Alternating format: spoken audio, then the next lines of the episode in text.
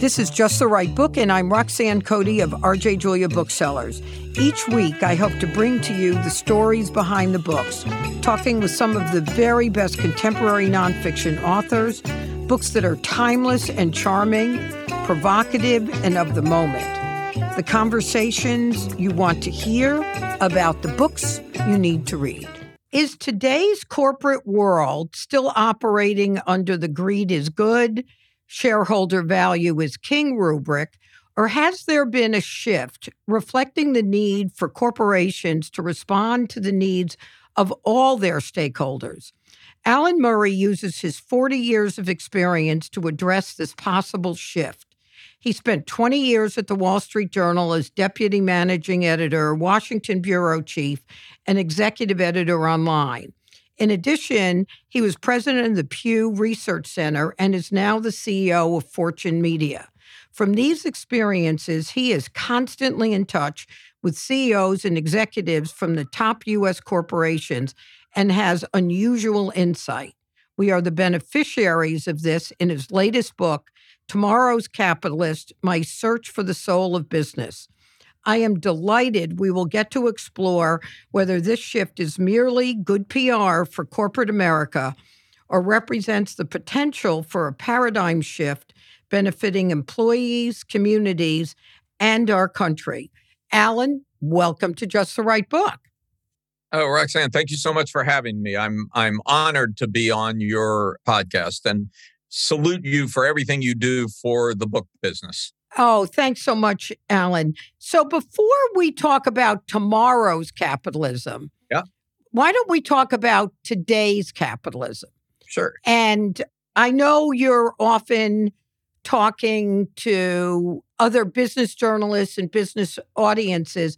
So, what I want to do is start with the very basic, and that is how would you define capitalism? And how would you define the approach that the economist Milton Friedman had to the role of a corporation. Yeah, so so look, capitalism is just using the market economy for the distribution of goods and services and and Milton I studied uh, economics when I was in graduate school and sort of the classical view of how an economy works and Milton Friedman had this kind of very strong and fairly simplistic view, which is greed can be harnessed to the public good.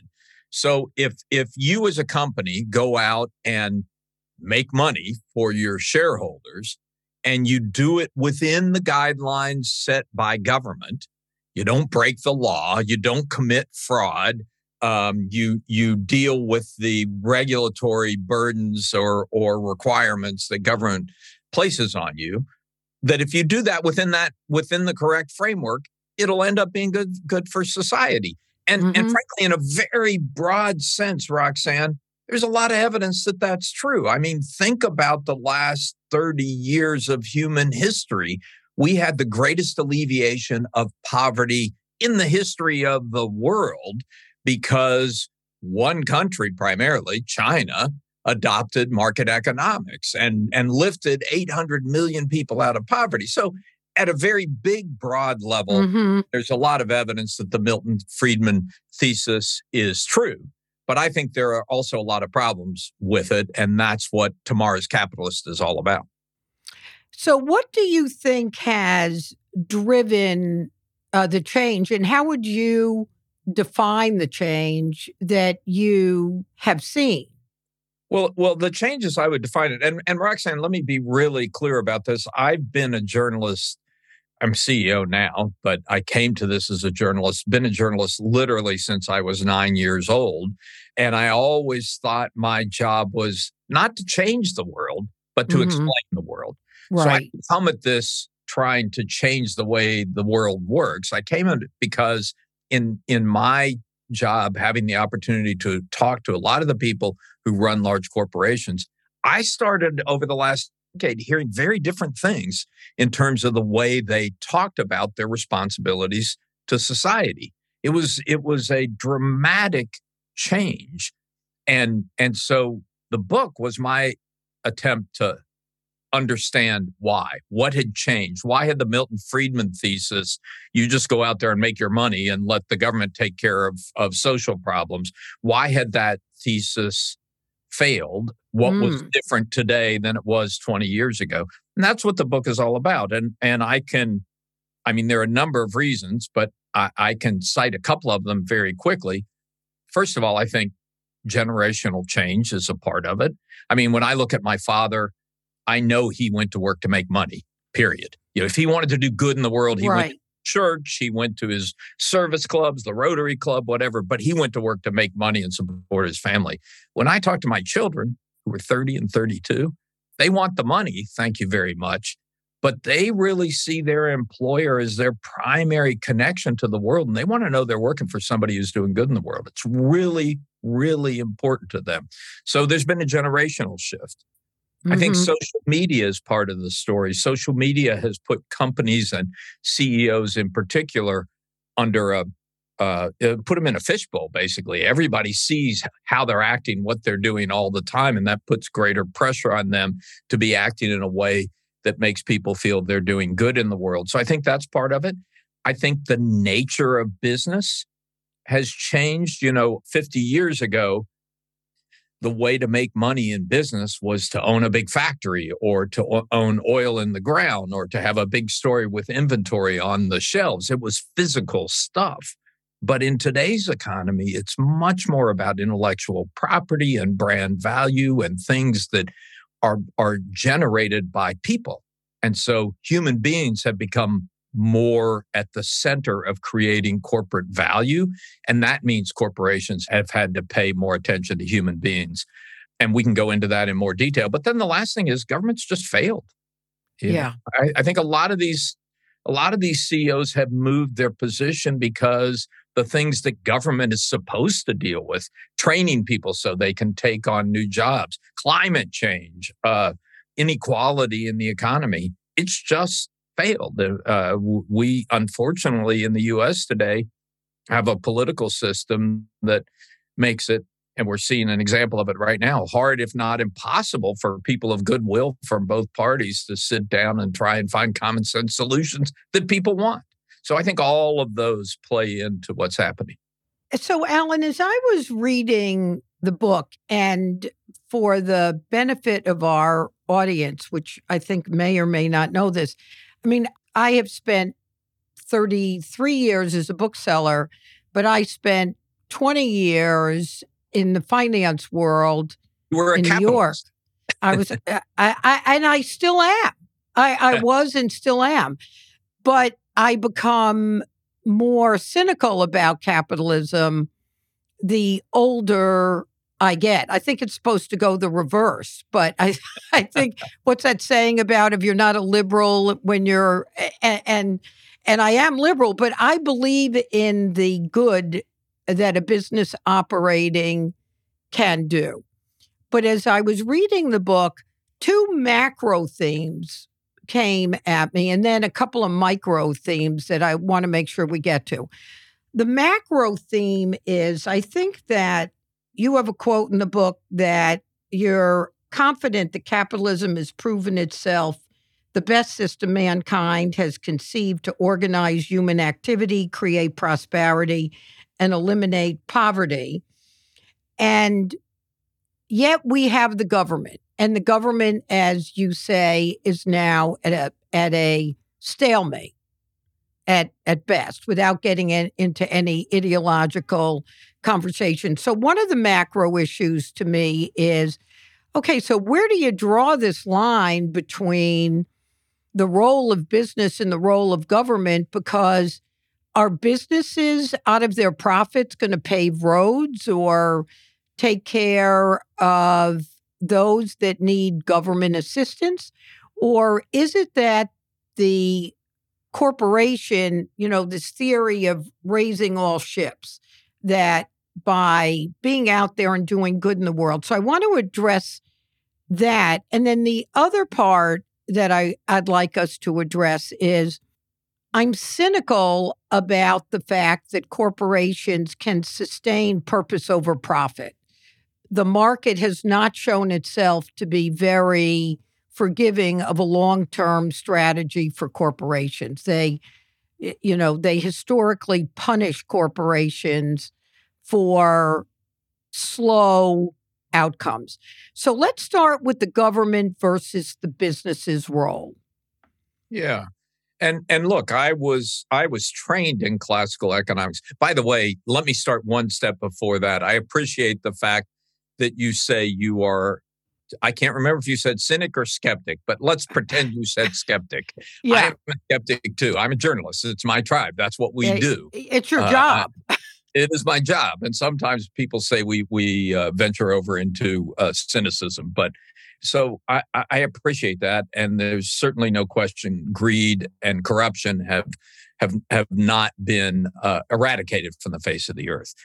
But but here's the thing: in my perfect world, in your perfect world, you would have a government that could address things like uh, climate change, right? In fact, there's a pretty simple way. We all know what the right answer to this is. You you put a tax on carbon emissions. You put a tax on companies or or energy sources that pollute the environment and you'll get less of them.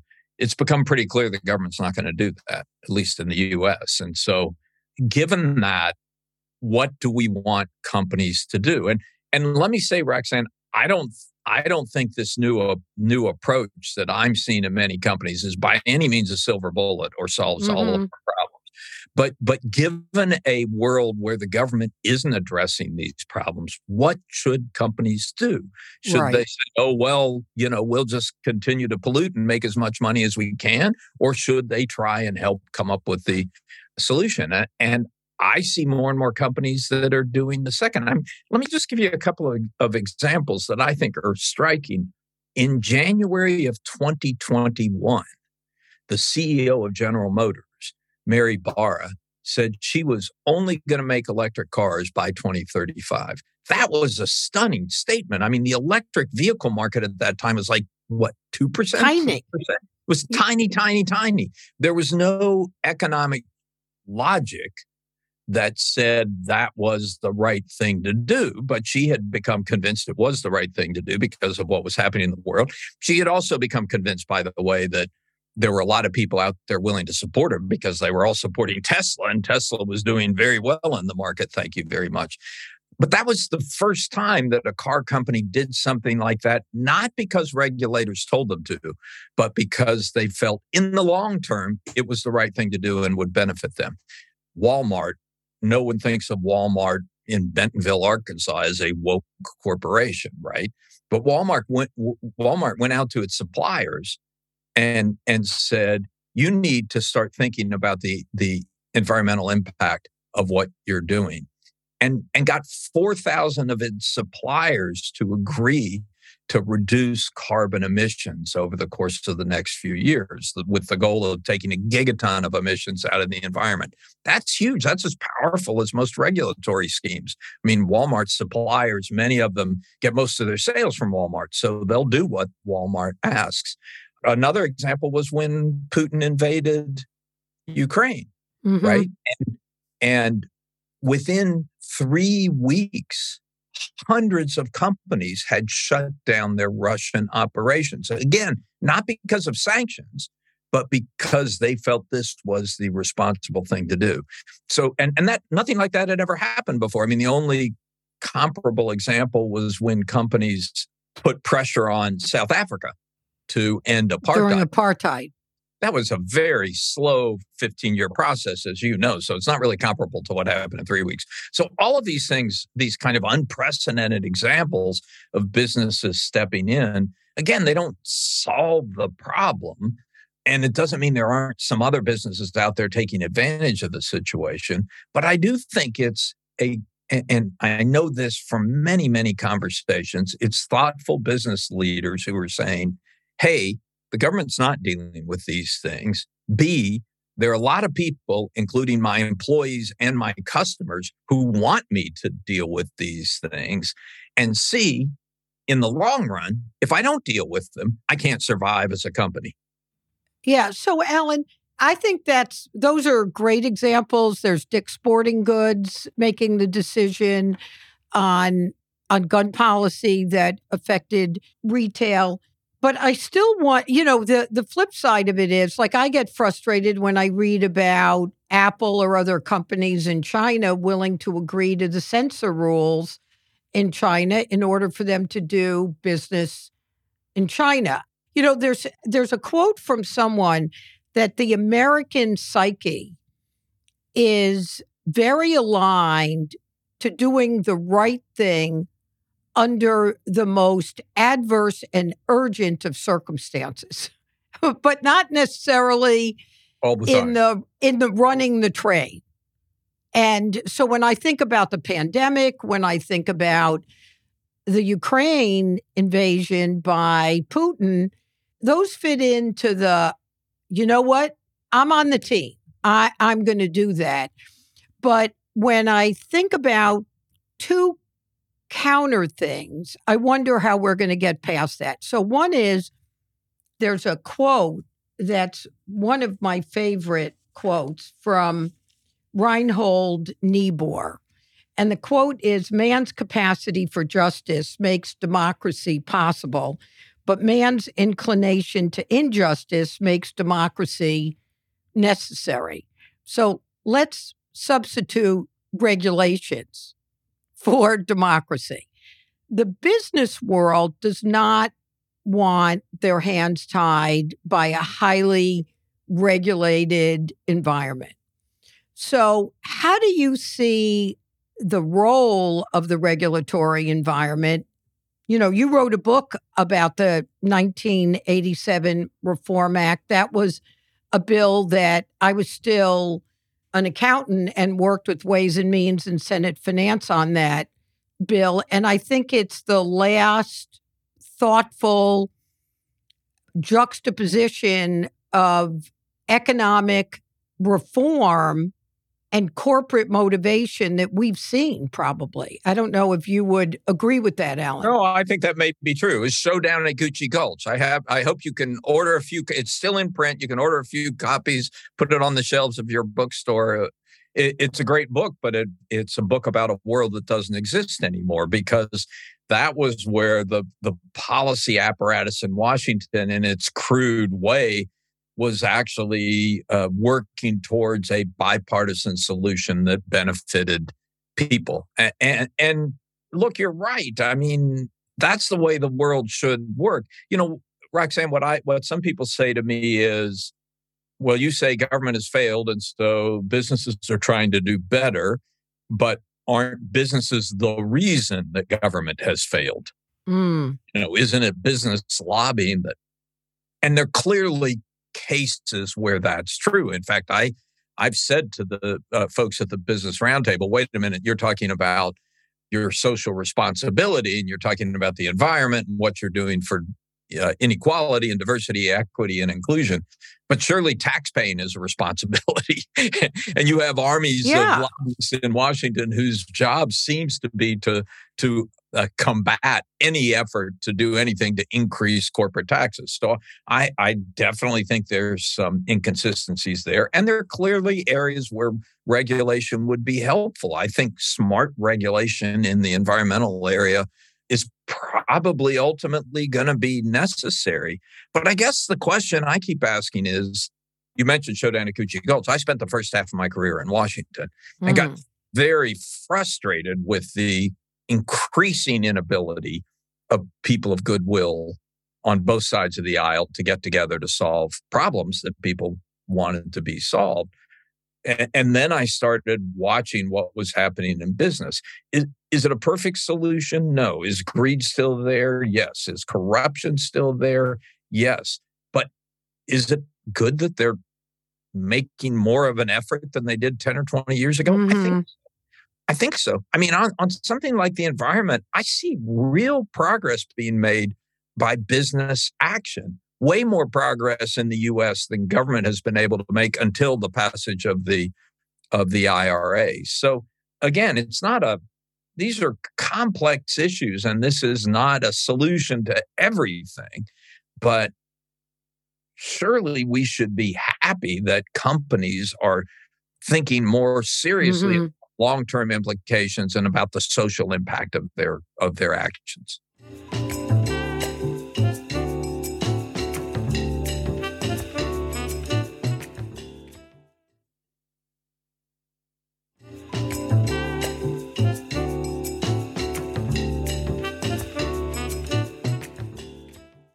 Alan, I'll cover one more skeptical thing and then I want to get to the positive thing because I I do think it's worthwhile for us to think about the things that are going right.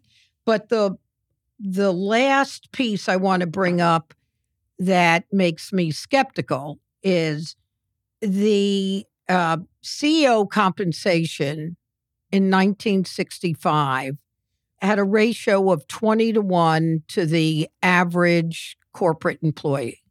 And as of 2021, that relationship is 399 to 1 with average CEO compensation of 15 million point six. Now, ironically, some of the reform that the government did aligning performance, stock performance with uh, productivity of an executive turned out to be, you know, the biggest boon to CEO compensation that could have ever happened because the stock market has been wild, even as employees' wages have not kept up. In these conversations, I mean, the front of the Wall Street Journal today said CEO compensation was down for the first time ever, but it was like a tiny little baby tenth of a percent or or something that was down. Do you see CEOs getting serious about improving the wages and the relationship of executive wages to employees? Do you see anything serious going on there? Well, I think there's some serious things. Uh, uh, uh look, you, you're you're picking all the right issues to be skeptical about. I do think uh, CEO pay has gotten obscene. Uh, now, it, it, to be fair, it's not just CEOs. I mean, it's athletes. It's all sorts of high performing uh, people. Yeah. And uh, the other problem with the CEO world is it's not just the high performers; it seems to be the low performers. Too. Well, exactly. so uh, uh, it's not. I mean, wasn't the Michael there? Jordan. excuse me, uh, Alan, but I think I read in the Wall Street Journal a couple of years ago that there was actually an inverse relationship between the most highly compensated CEOs and corporate performance. Yeah. Am I making that up? I don't remember that study there, but there are certainly times when it looks that way. I mean, what the story this morning pointed out was that because of the reforms you already referred to, CEOs get most of their stupendous pay in stock options and equity awards. And so when their stock does well, Vicki Hollub, the CEO of Occidental Petroleum, is an example. Last year was a great year for oil stocks, so she made her her pay quadrupled, quintupled.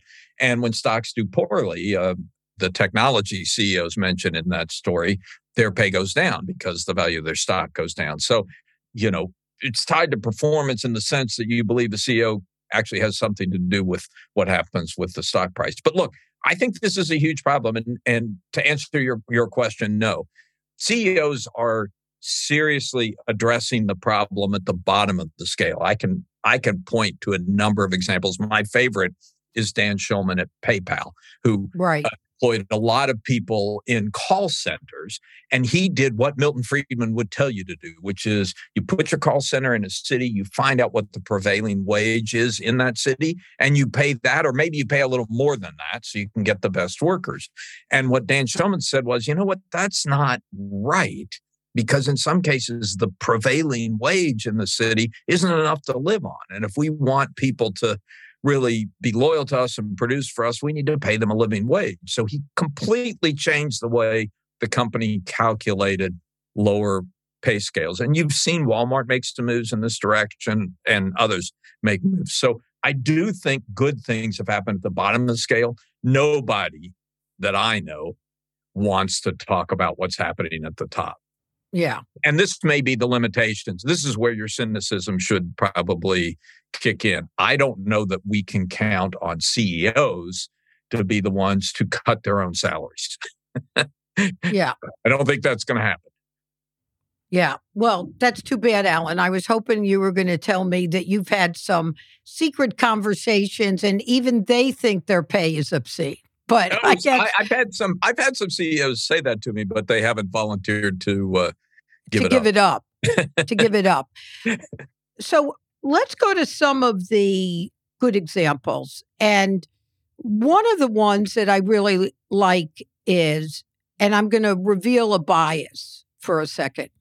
I ultimately believe that corporations will improve things because the smart CEOs will find the intersection of what's good for their community and their employees and will improve the profitability or revenue of their business. I, I can't see them becoming quasi philanthropic in, in their objectives. So, but one of the ones I loved was what Deanna Mulligan did at Guardian Life that you talk about in the book, because that to me presents a very scalable, appealing way for corporations to behave and meet both those those needs.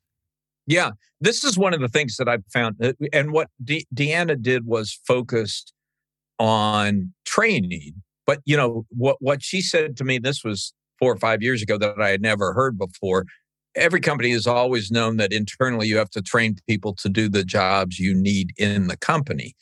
But she used the phrase training out, meaning that when you hired somebody, you would promise to train them and you would make sure that they left the company with more marketable skills than they had when they came in. And I think that's really important. You know, a lot of the CEOs I've talked to over the last few years feel particularly responsible for the fact that the escalator of mobility in our society seems to have stalled, that mm. people on the bottom have a harder time making it to the middle or the top. Um, right. And that the the the top or the the top of the middle can become self-perpetuating. And I can go down a long list of CEOs that have taken action not just to train their own people, but to try and create training programs that will actually create more opportunity for the disadvantaged in society to get the skills they need to get good jobs. IBM's a great example of that. They have a, a, a P-TECH program that trains thousands of people, some of whom they hire, but some of whom they don't. There was a whole group of companies in Chicago, companies like Accenture and Allstate and Hyatt, that band together to create programs to provide opportunities for people in Chicago to get basic education, to get better paying jobs at those companies. And a lot of top tier companies have gone through the process of scrubbing their job applications to eliminate unnecessary college degrees. Say, well, let, us not say you need a degree from a, an expensive school here if you don't really need it. If it's about skill, right let's name the skills. So there have been a lot of things like that, all designed.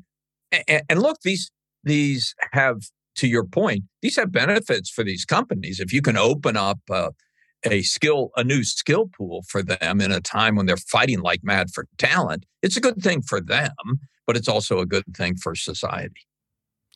And Alan, you know, one of the things that we learned during the pandemic was the degree to which remote work can be done. And I've spoken to lots of CEOs who saw early productivity gains that have been given back. And they certainly understand that some work can be done remotely, but they also understand that collaboration, culture building, strategic thinking is going to require, you know, tushes in the chairs in in the office. So I'm curious what you're seeing, and I'm to uh, I'll use two stories. I was talking to a young man the other day who's in his 30s. He works remotely. His company is beginning to say they need to work not remotely. And he said he would leave his job if he couldn't work remotely. I've spoken to other young people, including my son, who believes that the way that they're going to be successful in business is to be there. Yeah. And show up. So, yeah. what do you think? Do you think there's going to be a division where people who are more on the life side of the work life balance will get to work remotely, but will not have the advancement that they might if they showed up? Or do you think corporations, how do you think corporations are going to deal with this? I, I think this is the great question of our times. It's so interesting. I mean, my daughter, my younger daughter is uh, 30 years old. She is in a, a master's degree program in data science from the University of California at Berkeley and doing it 100% remotely. I think she has to go to Berkeley for one day at some point before she gets her degree. And her boyfriend is doing accounting for a chain of schools in North Carolina, and they're both living in in New Orleans, and they they uh, uh, debate among themselves what city they would like to live in because they believe they can live wherever they want to live and still do what they're doing remotely. I can tell you the CEOs of the Fortune 500 companies are increasingly moving away from that vision. There are few exceptions, but not a lot. I've got polling, new polling data that shows the vast majority of them are moving to three days a week, four days a week, and some of them are saying go go back to five days a week. And the reason for that is is it, it, it gets back to the nature of the modern corporation. You know, value is created by teams of human beings, and the job of the CEO today is much less about telling people what to do and much more about motivating them, giving them purpose, giving them that North Star, giving them the cohesion they need to work together to get things done. And the vast, vast majority of CEOs I talk to think you can do that better if if you're face to face.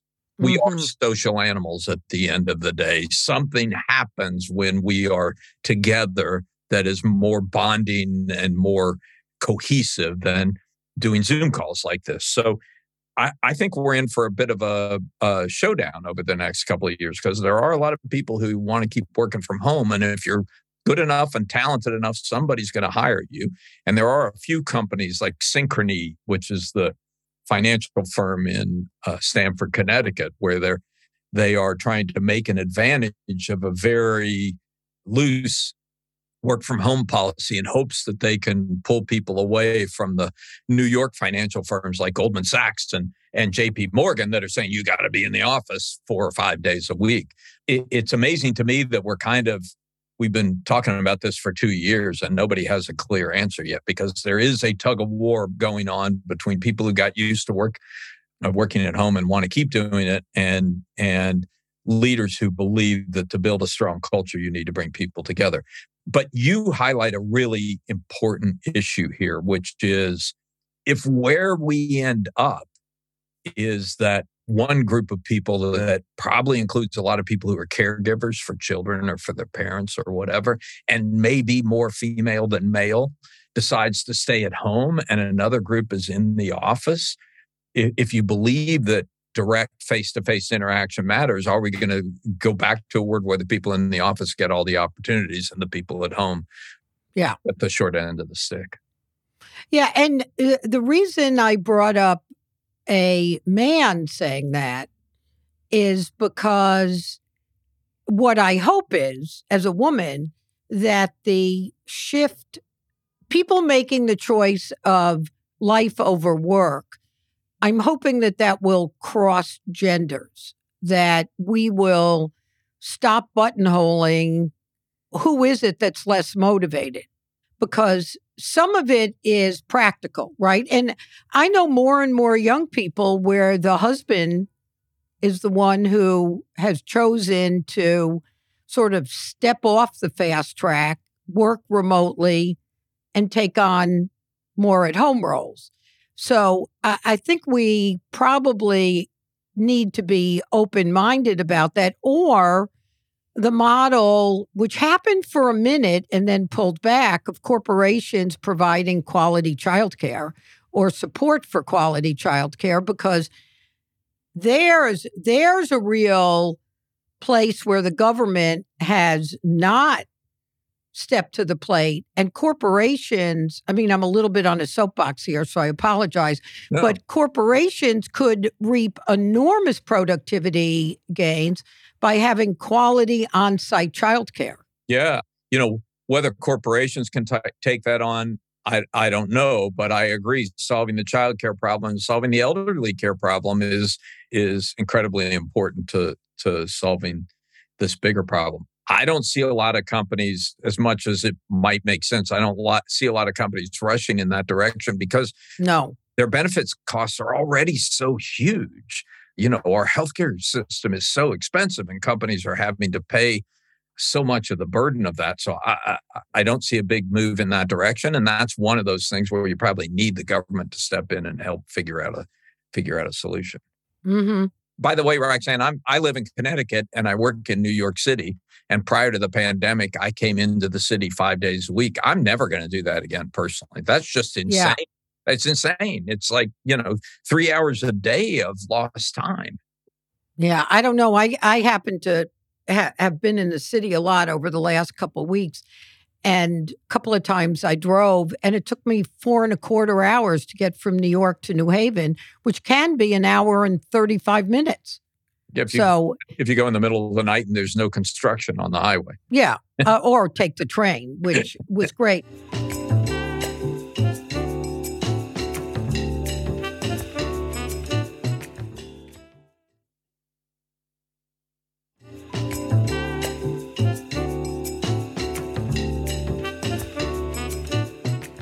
So I want to talk about corporations as activists before I get to the subtitle on your book, which I'd like to give you a chance to talk about.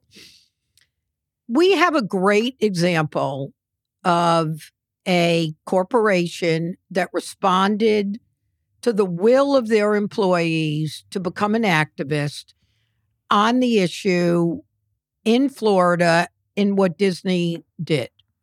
We now have a battle and suits and countersuits between the state of Florida and Disney. So, what do we learn from that about how and if corporations should become activists?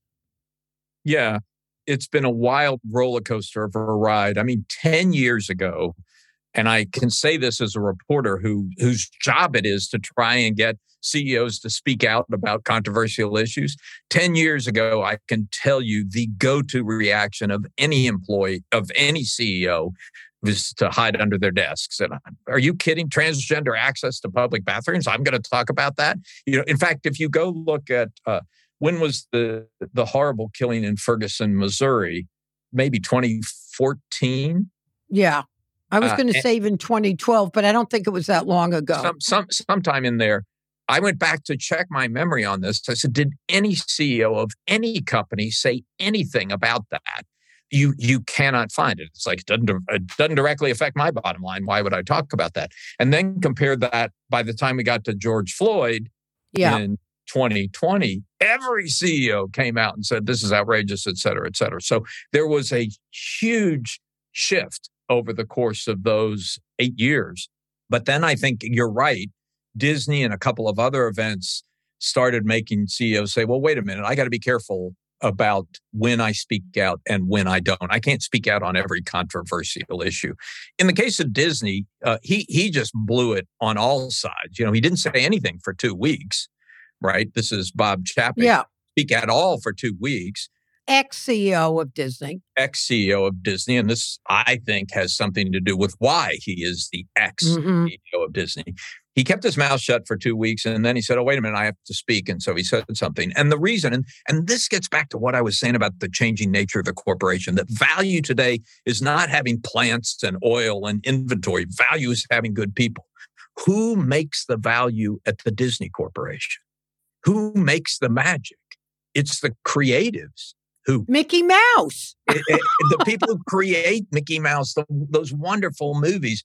And Chapek, way too late in his career, had a meeting with those. He told me about this. He had a meeting with those creatives in Southern California. And the emotion that came out in that meeting, because one after the other could recount incidents that happened to them when they were in school, in elementary school or junior high school, and were bullied or mistreated, and, and the raw emotion that that generated. And he realized these are my most valuable employees, and I have to stand up for them. And by the way, Bob Iger seems to be doing the same things. So mm-hmm. And you haven't asked me yet, but let me go there. This gets to the subtitle of my book, My Search for the Soul of Business. I don't think Milton Friedman would have appreciated the notion of a soul of business. In a world where corporations are more and more reliant on talent and people to create value, they have to reflect human values. That's what's happening here. And so it doesn't mean that you can speak out on everything, but you have to go through the hard work of figuring out what do we really stand for as a corporation? What are the things that are our values? And when those things come along, then we will stand then we will stand up and we will step out and we will speak our mind. So it's not going to be everything because no CEO wants to be caught in the political crossfire the way Bob Chapek was but it is going to be some things and and I don't think that's going to end. I think that's part of the humanization of the corporation, which is what this is all about. And so what are the key ingredients I think for that to really happen is going to be for the market to be a more patient investor. So, you know, I'll characterize that as the tension between the CEO. I'm going to give him all the good stuff you're talking about in the book. Will that investor remain short term motivated, or will the Vanguards and the Fidelities and the CalPERS, will they begin to say, no, we really will need to be more patient about the return in order for corporations to do what they need to do to keep their staff and have A plus teams? I believe it's happening.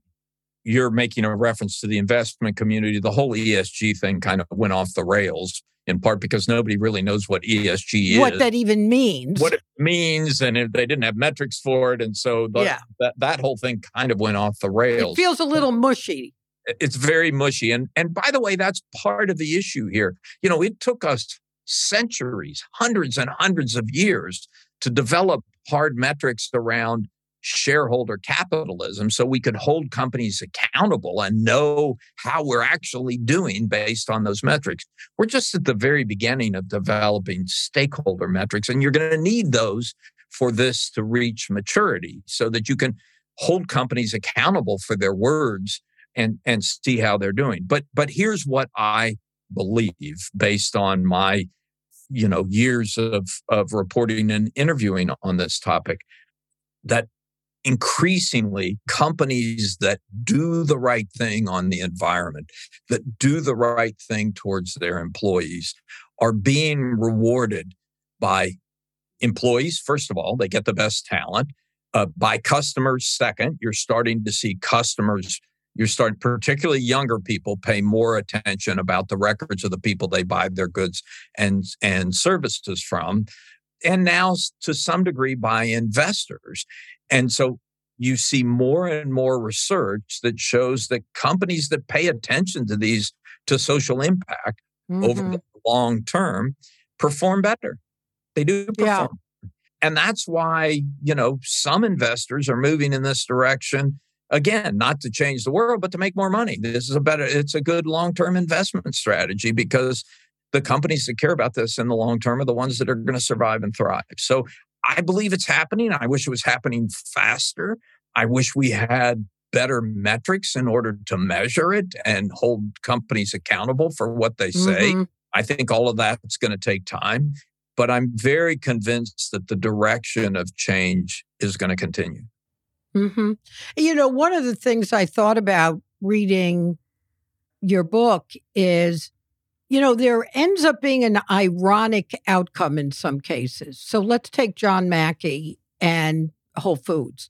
So John Mackey was an early corporate guy who operated with a very purposeful, thoughtful way of thinking about his community, his employees, and you know, built Whole Foods to be a incarnation of that vision. So yep. successful that he sold it to Amazon. Yeah. Amazon. So the reward in the long term was to John Mackey and the other shareholders. Uh, but Amazon is not known.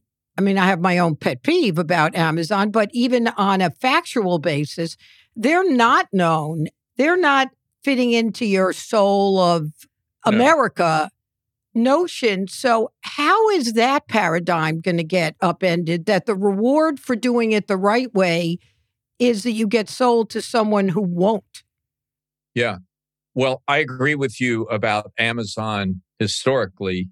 I also think, you know, if you trace Amazon's history by reading the letters that Jeff Bezos wrote every year, your buddy Peter has published a book on that, I think. If you trace that, what you'll see in the last few years, they at least started talking about social impact and stakeholder issues. So even Amazon at some point has gotten the memo. Now, whether uh, blah whether, blah blah. Yeah, yeah.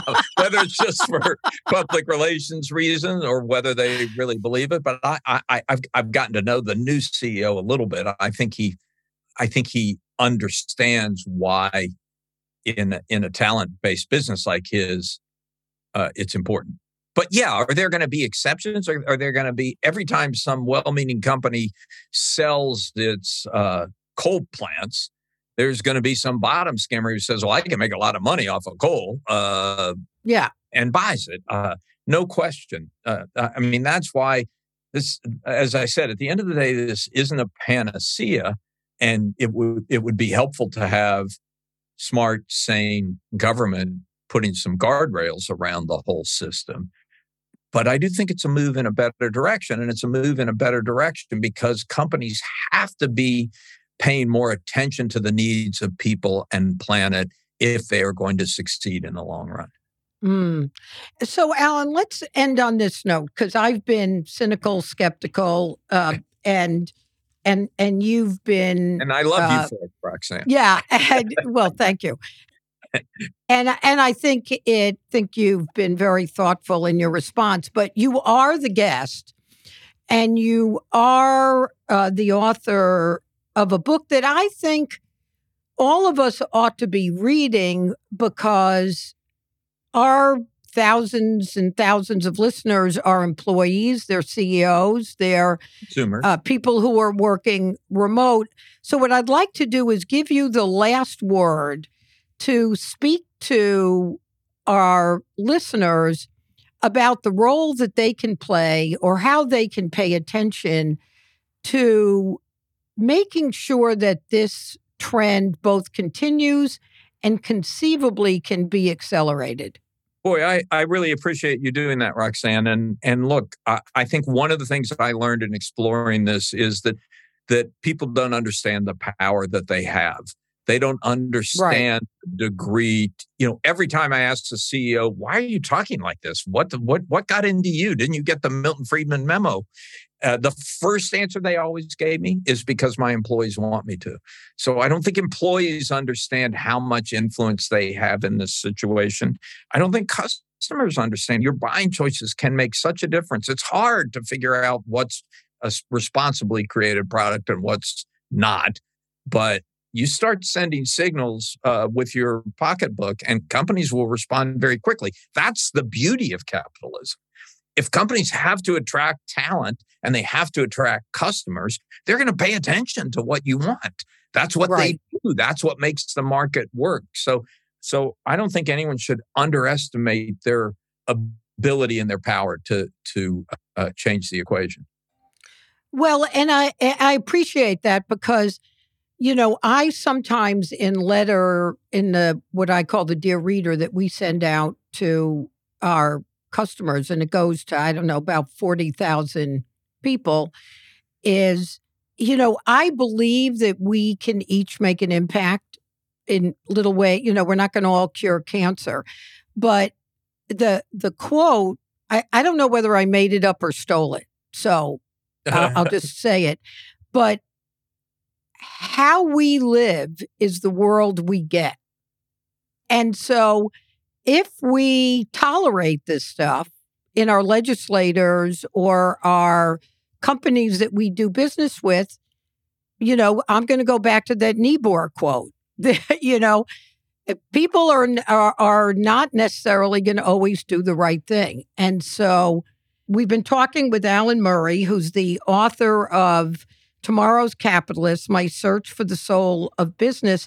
And I think it gives us a, a, sort of a roadmap, Alan, about how we can live to get a world that's better than the corporate world uh, that we've seen. So I appreciate you starting the conversation. I I certainly appreciate all the work that Fortune Media does in polling people and getting the story out. You know, you do a podcast, you do a daily newsletter, which seems a little crazy to me, but little.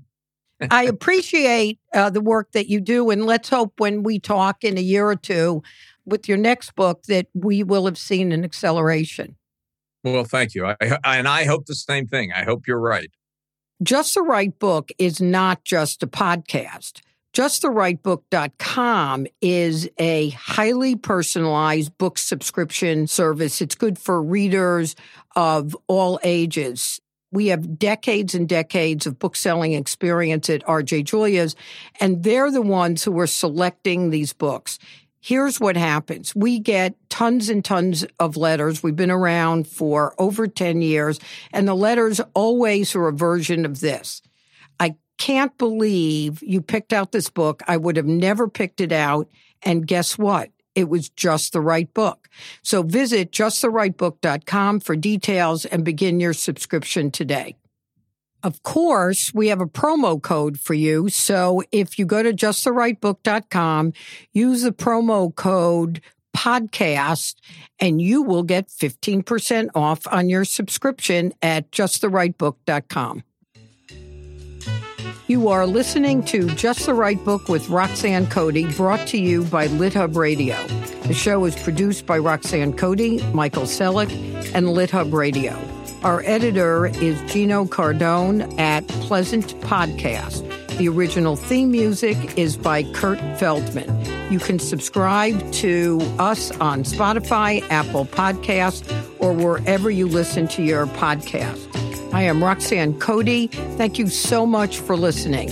And if you have any comments, observations, suggestions, we'd love to hear from you. You can email me at justtherightbook at rjjulia.com.